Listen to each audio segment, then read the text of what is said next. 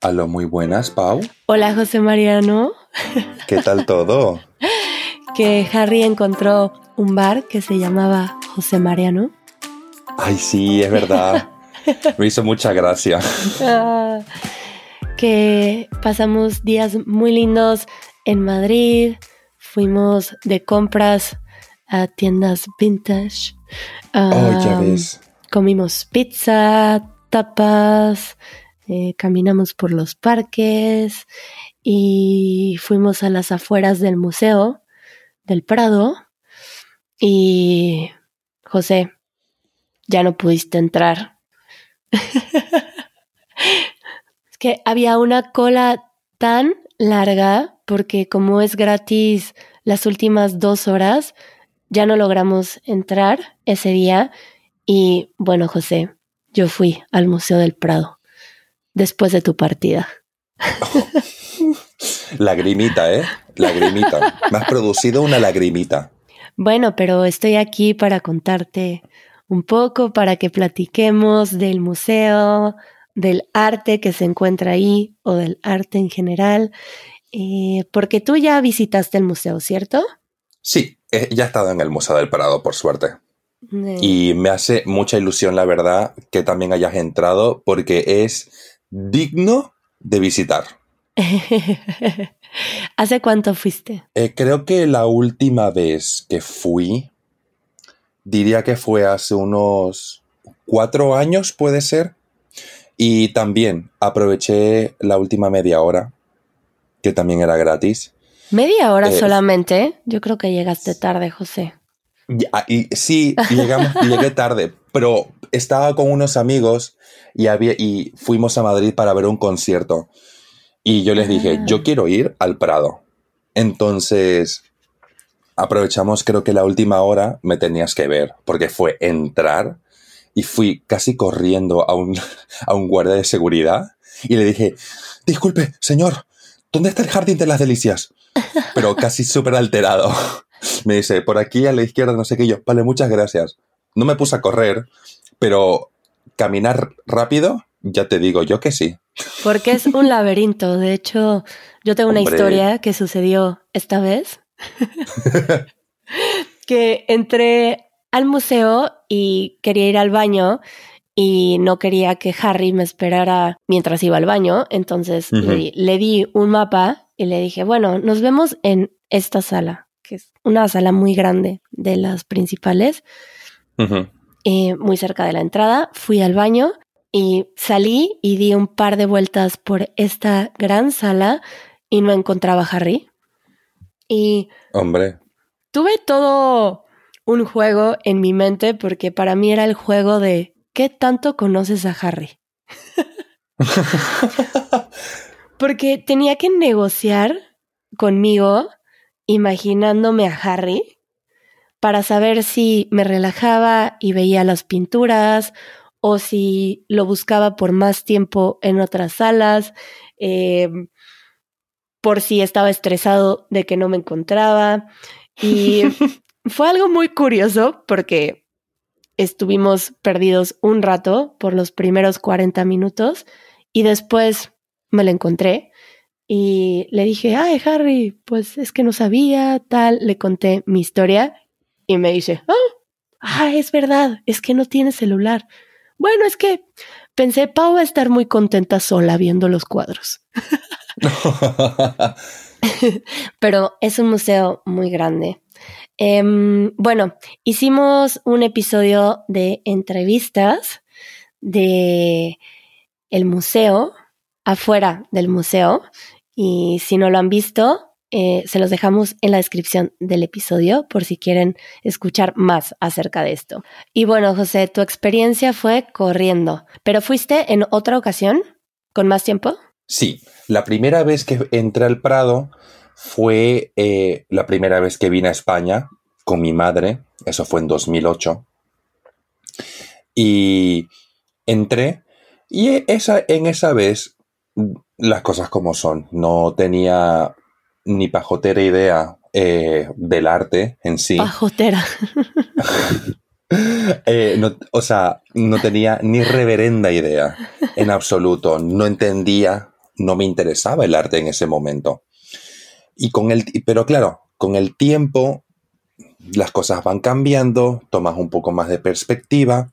Y aquí, cuando estudiaba en el colegio aquí en Barcelona, aquí existía una asignatura que era Historia del Arte, que yo no la di. ¿No llevaste Historia del Arte en la escuela? No, yo no. Porque yo estudiaba la rama de ciencias. Y e Historia del ah. Arte solo la estudiaba la gente que hacía o humanidades o artístico. Vale, sí, yo me metí al área 4 que era de artes y humanidades, me acuerdo. pues eso. Y, pero ¿qué es lo que pasa? La gente que estudia esa asignatura tiene un libro que es un tocho bastante grande. Eh, un, libro de historia. Un tocho. ¿Qué es un tocho? Un tocho básicamente es un libro muy gordo o una cantidad de papeles muy grande básicamente. Vale. Un fajote de, páginas muy, muy grande. Ok, entonces encontraste este libro. Sí, eh, una compañera me lo prestó y comencé a hojearlo. Y en este libro pues te dan eh, fichas técnicas de las obras más importantes de la historia y tal. Y muchas de estas obras están en el Prado. Y para mí fue mm. mucho más gratificante la segunda vez que fui, porque estaba como un poco más informado, sabía qué estaba viendo, en qué contexto histórico estaba y en qué me tenía que fijar. Y ahí fue cuando verdaderamente dije, hombre, pues qué guay, qué, qué bonito toda la información que me está dando este cuadro, ¿sabes? Hmm. ¿Y a ti te gusta el arte en general? ¿O cuál es tu relación con el arte? Creo yo que no soy una persona sumamente artística, no me considero una persona súper artística, pero creo que tengo la suficiente sensibilidad como para poder disfrutar hmm. del arte, ¿sabes? Me gusta, sí. A mí me gusta mucho quitar esta idea de que uno necesita estudiar para apreciar el arte, porque en mi experiencia es, es solamente exponerte a él como humano, con apertura y, y ya.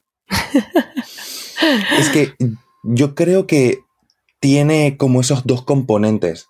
Tienes ese componente pasional, emocional, que básicamente te estás expresando a través de la pintura, la danza, etcétera, la escritura, bla, bla, bla. Pero también hay otra parte de mí que cree que también el arte tiene ese pequeño componente de... Ah, para que entiendas más el contexto, para que la información guíe tu atención y lo puedas apreciar mejor, ¿no? Exacto, exacto. Sí, eso lo entiendo, claro. Sí, porque si no sabes qué ver ni cómo ver, hay gente que, que es muy sensible y simplemente se quiere parar frente a un cuadro, pero hay personas que a lo mejor necesitan una guía para poder apreciarlo y en eso estoy de acuerdo, que es lindo tener contexto, sobre todo en estos cuadros, ¿no? Claro. Bueno, en los cuadros del Museo del Prado. pues mi relación con el arte tampoco es eh, intelectual y de educación, porque sí llevé historia del arte en la escuela, mm, pero no muy a profundidad. Pero de alguna forma he estado rodeada de artistas en mi vida y como tú mencionabas que hubo un cambio en ti cuando tuviste información, en mi caso hubo un cambio cuando conocí artistas y vi su proceso artístico. Porque antes, cuando iba a los museos, eh, cuando era niña, veía los cuadros y había una distancia muy grande entre los artistas y yo, porque me parecían tan espectaculares que yo decía, bueno, estas personas, yo no sé quiénes son, pero son magos. ¿Cómo hacen esto? Esa era mi visión. Y bueno, yo he, dibujado toda mi vida y sentía que era algo completamente inalcanzable para mí. Y era una niña.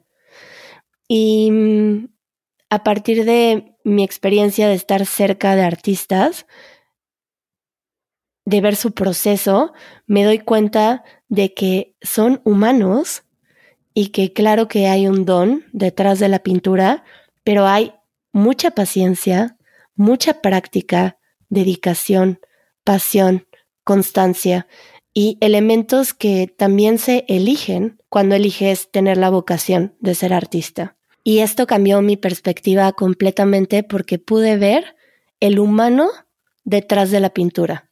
Ya ves. Y ahora lo aprecio de una forma muy distinta. Em, bueno, te quiero platicar acerca de mi experiencia particular ahora en el Prado, eh, porque es curioso lo que sucede en un museo, ¿no? Entras y hay un estado que se adquiere al estar observando constantemente las pinturas. Y yo siempre que salgo de, de un museo, estoy procesando tanta información, tanta reflexión, todo lo que absorbí. No sé si tú sientes esto. Ah. No. Ah, no te preocupes, José. No sé, creo que eh, como uno asimila la información del arte. Eh, es muy personal. Eh, sí, porque honestamente, más de una vez cuando me he encontrado en la situación de estar viendo una obra y decir, las, y me cuestiono a mí mismo, ¿la estoy entendiendo? ¿Estoy viendo lo que tengo que ver? ¿La estoy apreciando como mm. debería apreciarla? ¿Sabes? Sí, em, lo critico hasta, hasta en el momento de estar apreciándola. Mm. Entonces, creo yo que e, es algo como bastante personal, porque de la misma manera que hay gente que puede agarrar pues tres potes de tinta, tirarlo sobre un lienzo y eso lo llama arte, no es que yo ahora me ponga a criticar, ¿no? Eh, eh, creo que es algo bastante personal, ¿no? Mm. Algo como no de privado, sino en el sentido de que es una manera única en función de la persona. Claro, porque es diferente si es algo que recibes a través de emociones o intelectualmente, pero por ejemplo, este diálogo con la pintura que tienes pensando, mm, estaré viendo lo correcto, ¿qué será? Y toda la investigación, pues es un proceso, ¿no? Sí. Y mm, bueno, en, este caso tuve un proceso de reflexión a través de el tiempo y la paciencia. Y mm, bueno, hubo dos cosas que reflexioné. Una, este aspecto, porque, bueno, estos cuadros se pintaron en 1400, 1500, 1600, bueno, hace muchos años. y mm, me impresiona ver la dedicación que existe en cada cuadro. Y me hacía pensar en la percepción del tiempo y lo distinta que era en ese entonces. Y bueno, yo nada más de imaginarme la cantidad de tiempo invertido en pintar y en observar de cada artista, porque no es como que hicieron dos cuadros en su vida. Por supuesto que pintaron toda su vida. Claro. y mm, esa inmersión profunda en estar haciendo una sola obra me parece algo impresionante que no sé, tengo dudas de que seamos capaces de tener esa paciencia hoy en día con la cantidad de información que recibimos constantemente y a la velocidad que la recibimos. Y me hizo pensar mucho esto del tiempo y la paciencia. Y otra cosa que me hizo reflexionar fue ver el proceso de los artistas y mm, bueno, hay esas pinturas que son hiperrealistas que las ves de lejos y son una fotografía. Ya. O hay otras pinturas también que se salen de tridimensionalmente, que es muy impresionante cómo entendían la luz estos pintores. Em, y otra cosa es cuando te acercas y ves la pincelada del pintor. Mira, ahí te estoy diciendo algo que observar en un cuadro. Ojo. A mí esto me parece algo muy hermoso, la pincelada, porque el trazo del artista, en mi entendimiento, eh, dice mucho, como bueno, en lo que he observado del proceso de los artistas, es una práctica constante, así como hacer ejercicio. Eh, el ser artista también es una práctica en la que también tu mano, tu visión, eh, la, la materia, la pintura, empiezan a tener una relación más profunda. Entonces empiezas a confiar tu mano en relación con tu ojo. Ok. Y con tu expresión. Em, bueno, por lo menos esa es mi perspectiva, ¿no? Eh, y mm, ver la trayectoria de un artista a través de su pincelada me parece algo muy interesante y específicamente con Goya creo que puedes ver una transformación en los primeros cuadros que hizo, eh, los retratos eh, mm, más inclinados hacia lo real y aún así reconoce su pincelada. Y luego vas a sus cuadros de la época oscura de Goya y, y se sale un poco de lo que sería real, pero transmiten tanto, tanto como si él hubiera confiado en su capacidad de transmitir un sentimiento a través de su pincelada. Y no son tan precisos si los ves de cerca, pero ¿cuánto? Precisos me refiero a que no, no es hiperrealista todo. Eh, son, mm, bueno, diría, bueno, no sé si haya algún historiador del arte y quiero recargar que yo no estudié nada de esto, es mi experiencia personal y mi percepción. Igual me encantaría saber eh, su opinión. Eh, si alguien sabe mucho de arte, por favor, déjenos mensajes de audio. Pero mm, bueno, en, en, mi experiencia, en lo que yo observo, me parece mm, que, que hay mucha expresión en su trazo y si lo ves de cerca, puedes notar que son pinceladas de pinturas de muchos colores y que no, no se ve como si vieras una fotografía eh, de cerca. Se ven las pinceladas y muchos colores y te vas de lejos y entonces hay una imagen más clara. ya em, ves. Pero bueno, esas fueron mis reflexiones esta vez, José. y ya me emocioné un poco. Es que el arte te toca. Mm, y bueno, ya me emocioné. ya me dieron ganas de pintar de nuevo. Quiero ir al museo todo un día a dibujar. Ay, qué bonito. Mm. Pero bueno, podemos hablar también un poco acerca del museo, de algunos datos. Del museo en sí. Ah, vamos a ponernos un poquito ya informativos. Bueno, para dar contexto de, qué hay en este museo y por qué es tan especial y tan famoso. Pues dale. ¿Vos tenés algún detalle que te gustaría compartir? Bueno, pues eso que es de los museos más visitados del mundo, que tiene una colección de las más grandes y su principal atractivo está en la presencia de maestros españoles como Velázquez, Goya, em, que es el más representado en este museo, Goya, del que estaba hablando antes, pero pues hay presencia de estos artistas que son muy reconocidos, Tiziano, Rubens, Bosco, Velázquez, El Greco, Goya. Em, y únicamente el 6% de la colección está expuesta. No me digas. Wow, ¿no? solo el 6. No es nada. Es que no es nada. El resto de la colección está en almacén. O sea, imagínate las joyas que deben tener ahí guardadas. Sí. Y bueno, ¿tú qué más quieres compartir? bueno, yo podría decirte que el Gran Museo del Prado se inauguró en noviembre de 1819. O sea que ya mm. tiene sus añitos. Varios. Varios, varios años. Y se construyó con la intención de albergar el Gabinete Real de Historia Natural. Pero sí, al principio eh, ese era su objetivo, pero claramente no fue así.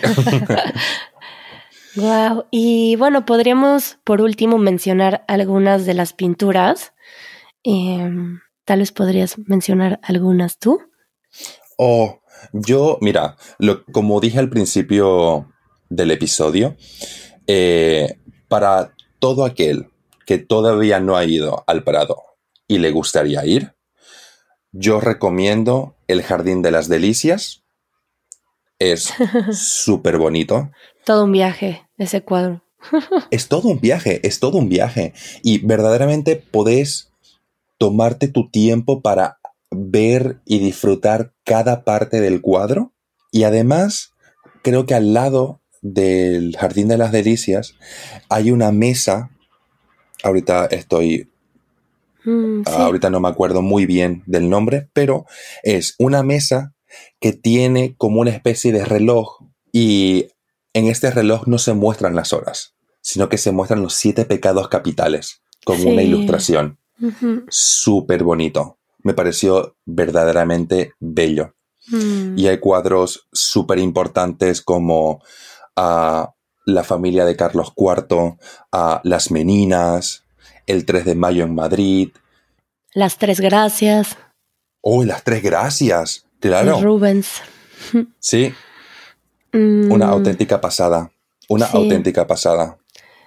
Y también un pequeño detalle que no tiene que ver con el interior del museo, sino con el exterior, que es que eh, el museo tiene delante el Paseo del Prado, que en mi opinión bastante bonito, y también está como rodeado de unas colinas, ¿no? Con, con césped. Ay, sí. Yo eh, me eché una siesta ahí. Es justamente eso, es que es tan, es tan bonito, es tan relajante, tanto el interior como el exterior del museo. Creo que es una experiencia que todo mundo debería probar. Eh, bueno, pues como lo dijiste tan bonito, vamos a dejarlo ahí y nos despedimos, José. Me parece bien. Nos vemos a la próxima. Adiós. Adiós.